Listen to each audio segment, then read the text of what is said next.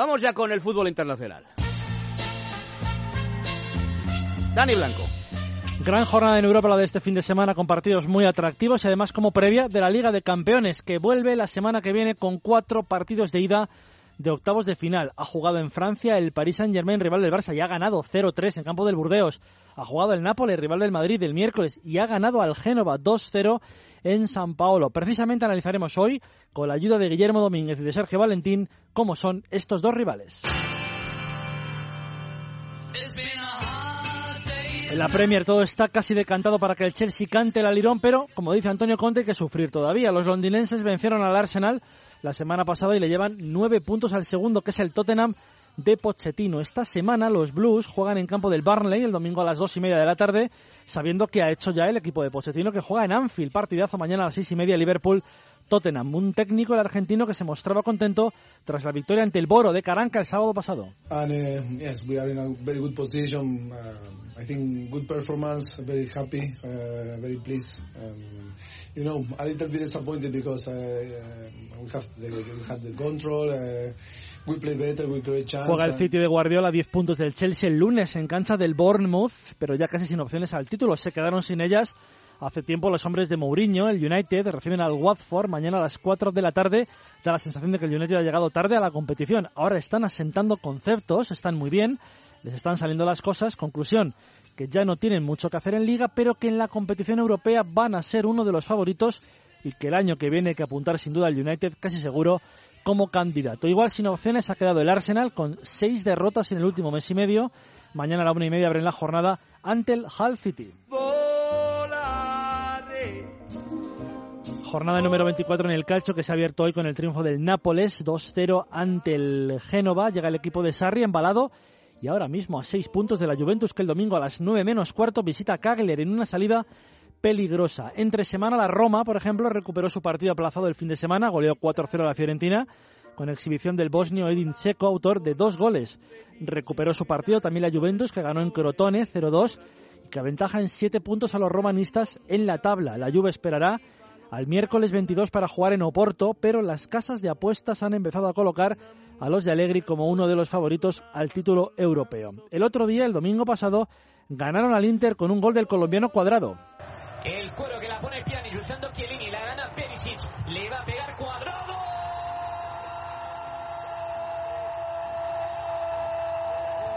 ¡Lazo de Cuadrado! Era la narración de nuestros compañeros de beIN Sports de un gran gol, el que le dio la victoria a la Juve ante el Inter. Otros partidos destacados este fin de semana, el de la Roma, por ejemplo, que visita al Crotone el domingo por la mañana.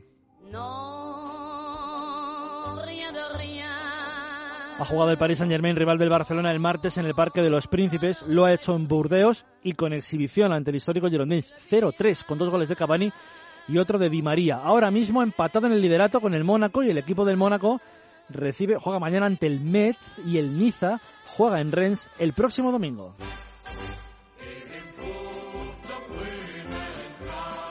Perdió puntos de manera sorprendente el Bayern de Ancelotti en Alemania, que recibe al Arsenal el miércoles en Champions. El sábado pasado empataron en casa ante el Salke. Aún así perdió el Leipzig y el equipo bávaro sigue llevando 4 puntos a su rival. Mañana juega en Ingolstadt y el conjunto revelación de la Bundesliga juega ante el Hamburgo, quinto clasificado en la tabla. El Leverkusen, al que analizaremos la semana que viene por ser rival del Atlético, el miércoles 22 recibe mañana al Eintracht de Vallejo, que está realizando una gran temporada. Se ha colado tercero en estos momentos, por encima del Dortmund. Los de Tuchel, cuartos ahora, juegan en Darmstadt mañana a las 3:30, antes de viajar a Lisboa para jugar ante el Benfica el próximo martes. Los dos grandes sufrieron para pasar en la Copa Alemana también. El Bayern ganó al Wolfsburgo de milagro 1-0 y el Dortmund al Hertha de Berlín.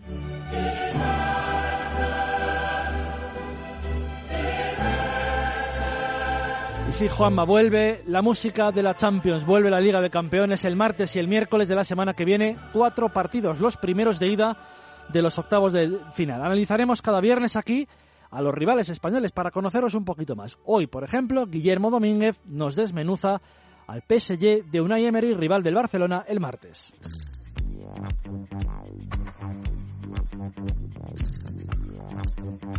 El Paris Saint-Germain, un duro rival para el Barça, pese a que en las últimas 4 temporadas los franceses cayeron eliminados en cuartos de final de la Champions y precisamente en 2 de esas 4 ediciones contra el equipo azulgrana. Un conjunto superofensivo este Paris Saint-Germain de Unai Emery, que ha comenzado como un tiro el año 2017, metido de nuevo en la pelea por el liderato de la Liga, en octavos de final de la Copa de Francia y clasificado también para la final de la Copa de la Liga, que va a disputar el próximo 1 de abril frente al Mónaco de Leonardo Jardim. Cierto es que los exacampeones de la Liga Francesa no empezaron nada bien la temporada, pero los fichajes en el mercado invernal le han lavado la cara de manera espectacular a este PSG, y especialmente el de Julian Draxler, que aterrizó en el Parque de los Príncipes a cambio de 38 millones de euros. El alemán ha revolucionado el juego del equipo y es una de las nuevas estrellas del equipo parisino, al que han llegado también el argentino Giovanni Lo Celso y el portugués Gonzalo Guedes, aunque este último no puede jugar en Champions al haberlo hecho ya con el Benfica esta temporada. Eso sí, el PSG también se ha desprendido de 4 jugadores en el mercado de invierno y entre ellos un José Rodríguez que regresa a la Liga Española para jugar en Las Palmas. Pero hay otros 3 fichajes, entre comillas, que también pueden resultar claves en la eliminatoria contra el Barcelona. El primero de ellos es Ángel Di María, que ha mejorado de forma espectacular su rendimiento tras un decepcionante comienzo de temporada. Los otros 2 son el portero Kevin Trapp y el centrocampista italiano Marco Verratti, que van a estar listos para el partido del martes después de haber estado fuera de los terrenos de juego durante las últimas semanas. Más madera para Unai Emery. El técnico guipuzcoano es puro espectáculo en los terrenos de juego, pero también en las ruedas de prensa. Es muy importante. La concurrencia. Es muy importante la competencia, es importante para ser un buen jugador por posición. ¿Quién es el mejor jugador? Hay que ser más y más competitivo. Es la competencia. Quiero a los jugadores más motivados, más entusiasmados y con más intensidad. De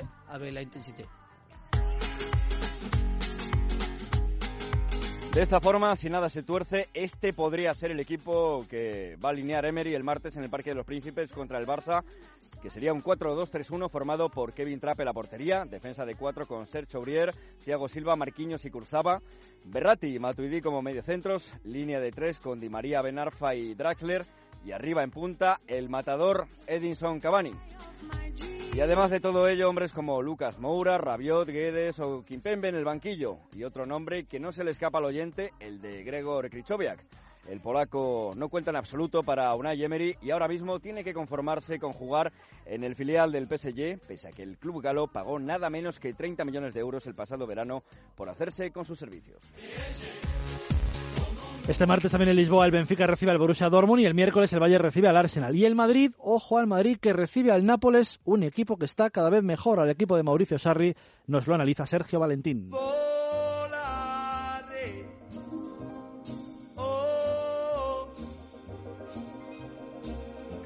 Pocos equipos han mejorado tanto desde el sorteo de octavos de final de la Champions League que el Nápoles. Lleva 17 partidos sin perder el equipo de Sarri. No pierden desde el 29 de octubre ante la Juventus de Turín.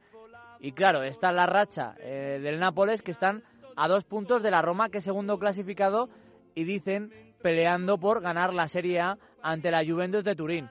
Pero no solo son los partidos sin perder, es cómo juegan y la cantidad de goles que anotan.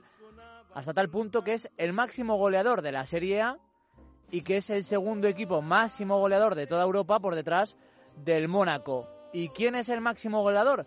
Porque claro, se lesionó Milik, que era la estrella del equipo, pero ha aparecido una serie de jugadores y entre ellos el que es máximo goleador de la Liga Italiana. Mertens, gira, Mertens, el pallonetto e la palla in rete. Clamoroso questo gol di Dries Mertens. Mertens lleva 16 goles y eso que es un extremo muy bajito, 1,69. Entre Mertens, Hamsik que lleva 9, Callejón 8, Insigne 7, pues sumamos un poquito de cada uno y suman hasta un total de 55.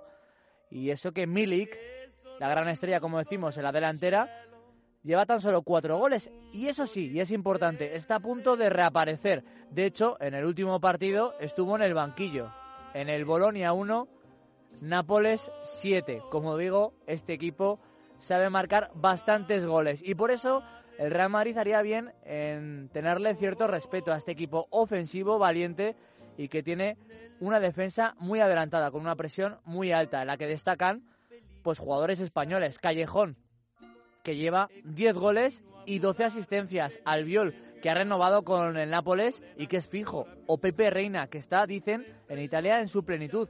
Y de hecho hay muchos análisis que destacan que Pepe Reina es el mejor portero para iniciar jugadas de gol, para iniciar contraataques, por su precisión a la hora de sacar tanto con el pie como con la mano. Hay tanta euforia en Nápoles con la posibilidad de eliminar al Real Madrid, que daba igual el partido este fin de semana, hasta tal punto que Sarri tuvo que amenazar con irse de la rueda de prensa si no dejaban de preguntarle por el equipo de Zidane.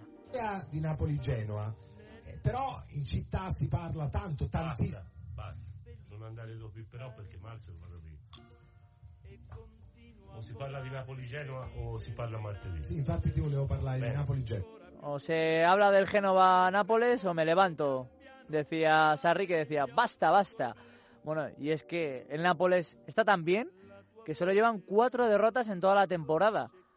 Una ante el Besiktas en Champions, que no le supuso nada porque pasó como primero de su grupo. Otra ante el Atalanta y ante los dos primeros, Juventus y Roma. Así que vamos a ver si, como apuntan desde Italia, el Nápoles puede dar la sorpresa y eliminar al Real Madrid.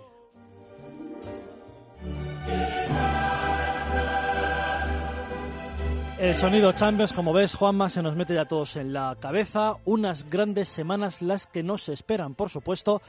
Lo contaremos en el primer palo todas las noches, porque, por ejemplo, ya Paris Saint-Germain Barcelona el martes y Nápoles-Madrid el miércoles. Madrid-Nápoles el miércoles. Muy bien, muchas gracias. Hasta luego, Juanma. Dani Blanco.